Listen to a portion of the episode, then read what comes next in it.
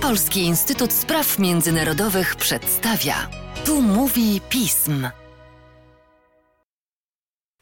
Szanowni Państwo, właśnie rozmawiamy kilka minut po pierwszym inauguracyjnym przemówieniu nowego króla Wielkiej Brytanii. Jest ze mną Przemysław Biskup, analityk oraz ekspert Polskiego Instytutu Spraw Międzynarodowych do spraw Wielkiej Brytanii. Dzień dobry Państwu, a właściwie dobry wieczór. Cześć Przemysławie. Cześć Mateuszu, dobry wieczór Państwu. Szanowni Państwo, spotykamy się dzisiaj, by, choć to bardzo trudne, podsumować znaczenie królowej Elżbiety II, królowej, której platynowy jubileusz mieliśmy zaszczyt obydwoje z Przemkiem obchodzić w tym roku. To wielka strata dla brytyjskiego społeczeństwa, a my jako świadkowie historii możemy tylko próbować podsumować olbrzymi dorobek brytyjskiej królowej, niezwykłej osoby, która była aktywna w świecie polityki już od czasów II wojny światowej. Mimo to, Przemku, chciałbym Cię prosić o to, abyś w ramach wstępu odpowiedział na pytanie, co Elżbieta II znaczyła w życiu społecznym i polity politycznym Brytyjczyków. E, tak, no, wydaje mi się, że poza oczywistymi kwestiami, tak, że była głową państwa przez bardzo długi czas, że w związku z tym też e, siłą rzeczy no, pełniła mnóstwo obowiązków publicznych. To wydaje mi się, że jej szczególne znaczenie dzisiaj polegało na tym, że była jednym z takich ostatnich żywych, namacalnych yy, takich kładek, można powiedzieć, już nie, nie mostów, ale kładek z yy, najnowszą historią Brytyjczyków, prawda? bo jej panowanie trwało 70 lat. Jej pierwszym premierem był Winston Churchill. Jej życie oczywiście cofało się dalej aż e, e, w lata dwudzieste. Ona już jako młoda, ale dorosła osoba przeżyła II wojnę światową i e, podczas tej wojny służyła w służbach pomocniczych wojska brytyjskiego.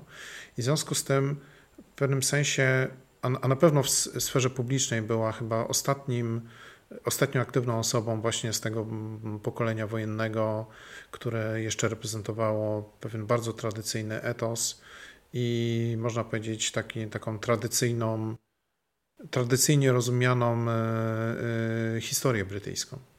Niemniej jednak czasami zaskakiwała pewną swobodą, która wcześniej nie była charakterystyczna dla monarchy brytyjskiego. Wydaje mi się, że królowa była taką w sensie usposobienia postawy, ale oczywiście tym bardziej wychowania i też, nazwijmy to, specyfiki swojej pozycji konstytucyjnej. Była taką e, osobą naturalnie konserwatywną, nie w znaczeniu ideologicznym, tylko zachowawczym. Mocno stąpającą e, po ziemi, mocno sadzoną w tradycji i w związku z tym również paradoksalnie to jej dawało siłę i umiejętność odnajdywania się w sytuacji szerokich, częstych, a czasami bardzo szybkich zmian które charakteryzowały jej panowanie. No, przypomnijmy tylko, że ona obejmowała tron nad y, jeszcze wciąż globalnym imperium kolonialnym, a kiedy kończyła, to Wielka Brytania już właśnie nie, nie ma posiadłości, ma jakieś drobne posiadłości zamorskie. Za to za to sama Wielka Brytania z jednego z najbardziej homogenicznych społeczeństw y, w Europie stała się jednym z najbardziej zróżnicowanych pod względem etnicznym, kulturowym, religijnym, etc. Zgadza się. Przemku, przejdźmy na chwilę do kwestii, które z pewnością bardzo interesują naszych słuchaczy. Mianowicie Wielka Brytania ma nowego króla, o czym wspomniałem na początku naszego podcastu.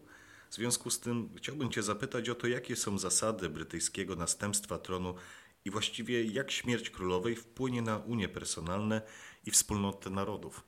No właśnie, bo tu y, jest, jest kilka kwestii. Przemknę się najszybciej po tych chyba najlepiej przedyskutowanych w, w generalnym biegu medialnym. Czyli warto zaznaczyć, że sukcesja Wielkiej Brytanii jest automatyczna. Oczywiście w granicach wyznaczonych prawem. I to oznaczało, że z momentem śmierci królowej automatycznie tron przeszedł w ręce jej y, oficjalnego następcy, którym był jej najstarszy syn, y, książę Karol.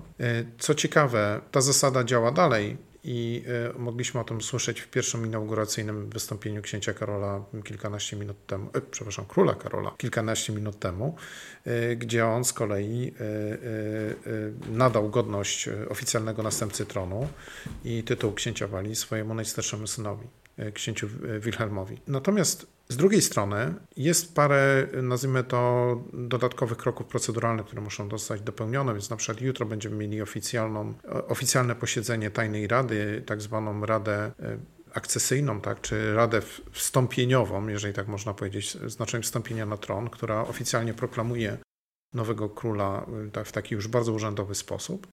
Oczywiście w dalszym czasie będziemy mieli również koronację. Koronacja zazwyczaj jest w sporym oddaleniu czasowym, ponieważ tradycyjnie wymagany jest okres żałoby po poprzednim monarsze. Natomiast w swoim pytaniu to odniosłeś się do kwestii, która wydaje mi się znacznie y, słabiej w Polsce y, dyskutowana, to znaczy tego, że monarcha brytyjski do tej pory y, jest również monarchą konstytucyjnym w kilkunastu innych państwach, w tym tak dużych i ważnych jak Kanada, Australia, Nowa Zelandia. One wszystkie oczywiście są byłymi koloniami brytyjskimi, e, ale warto zaznaczyć, że w tych krajach monarcha brytyjski jest znany jako lokalny monarcha, czyli w Australii król Australii, e, w Kanadzie król e, Kanady i, i, i tak dalej. E, o ile ta akcesja sama na tron tych państw jest również automatyczna, to warto pamiętać, że one po pierwsze mają swoje własne zasady. Do tej pory one były utrzymywane jakby w zgodzie z zasadami brytyjskimi, ale tu nie ma automatyzmu. A po drugie, w tych krajach są naprawdę silne tendencje też republikańskie. Warto choćby wspomnieć o tym, że powołany kilkanaście, y, przepraszam, kilka tygodni temu y, nowy rząd y, Australii ma w swoim składzie ministra do spraw ustanowienia republiki. Do tego jeszcze dochodzi kwestia funkcji czysto personalnej, którą pełniła królowa Elżbieta, to znaczy głowy wspólnoty narodów. To jest organizacja powstała na gruzach Imperium Brytyjskiego.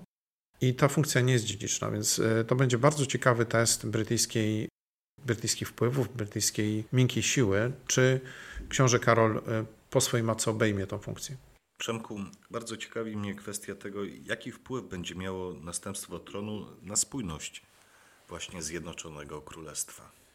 No właśnie, bo to jest bardzo ciekawa kwestia. E, e, rozmawialiśmy o tym przy już chyba kilku okazjach, że w Wielkiej Brytanii po pierwsze od kilkudziesięciu lat rozwijają się można powiedzieć, ruchy separatystyczne w Szkocji, Walii i w Irlandii Północnej, a po drugie od y, już 20 lat ponad rozwija się proces y, decentralizacji, y, dewolucji, którego skutkiem było konstytuowanie się w Szkocji, Walii i Irlandii Północnej w zasadzie niemalże w pełni autonomicznych systemów politycznych z miejscowymi parlamentami, miejscowymi rządami i z unikalnym układem partii politycznych. W tym kontekście warto też jeszcze przypomnieć, że bardzo wiele innych instytucji brytyjskich, nie tylko tych politycznych i administracyjnych, uległo też bardzo daleko idącej albo decentralizacji, albo fragmentaryzacji, na przykład Narodowa Służba Zdrowia, czy, y, czy BBC jako korporacja i nadawca y, publiczny.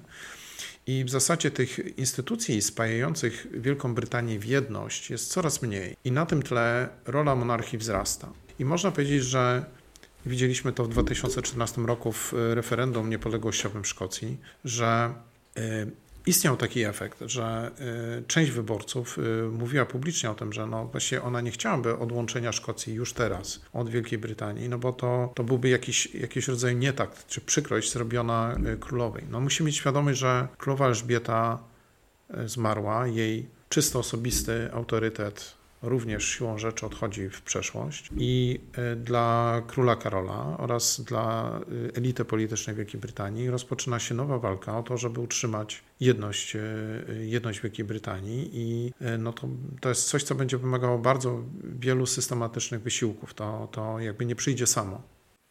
Przemku, warto więc już jako podsumowanie zadać Ci pytanie związane z tym, jak Twoim zdaniem będą wyglądały międzynarodowe priorytety panowania Karola III? Jest to pytanie ważne i zdaję sobie sprawę, że dość wczesne, niemniej jednak mam pewne wrażenie, że będzie w stanie nam uchylić trochę rąbka. E, myślę, że przede wszystkim e, sam król trochę uchylił go w swoim pierwszym wystąpieniu, o którym wspominałem, ale e, potraktujmy jako punkt wyjścia. No, on tam bardzo podkreślał kwestię tej wspólnoty narodów, tak? zarówno w odniesieniu do kilkunastu monarchii połączonych tą instytucją Unii Personalnej, jak i szerzej właśnie wspólnoty narodów. Ale wiemy też, że król y, zapowiedział jakby działania na rzecz podtrzymywania tej współpracy i rozwijania i wzmacniania. Ale musimy mieć też świadomość, że jeszcze jako książę Karol, on był bardzo osobą aktywnie zaangażowaną w promowanie współpracy y, na przykład y, edukacyjnej w skali międzynarodowej. Był też jedną z pierwszych pierwszych osób o wysokim profilu publicznym w świecie zachodnim, które naprawdę bardzo mocno zaangażowały się w działalność taką, można powiedzieć, ekologiczną e, na rzecz czegoś, co po angielsku się określa jako sustainable e, development, tak? czyli taki e, rozwój dający się podtrzymać też w ramach możliwości i granic środowiska naturalnego, czy kwestii zmian klimatycznych. Te zainteresowania Moim zdaniem on też będzie starał się promować e, w ramach pełnionych przez siebie misji, dyplomatycznych, wystąpień publicznych, czy węższym niż do tej pory, ale jednak e, zakresie, ale jednak e, w ramach patronatu nad różnego rodzaju organizacjami społecznymi i charytatywnymi. Przemku, zdaje mi się, że w najbliższych miesiącach będziemy mieli bardzo wiele okazji do tego, by porozmawiać na znacznie szersze tematy niż dotychczas. Tymczasem jednak chciałbym Ci podziękować za dzisiejszy podcast. Ja również dziękuję za to, że mogliśmy nagrać ten podcast o tak późnej porze na progu weekendu. Na progu weekendu, ale Szanowni Państwo, mam nadzieję, że właśnie wchodząc w weekend będziecie mieli Państwo okazję przesłuchać również nasz podcast i poczuć pewne, pewną satysfakcję z uzupełnienia wiedzy i aktualizacji tego, co się dzieje. Przecież nagrywamy to na, dla Was. A tymczasem dziękuję Wam za uwagę i cóż, spokojnego weekendu i do usłyszenia. Wszystkiego dobrego, dziękuję. Do usłyszenia.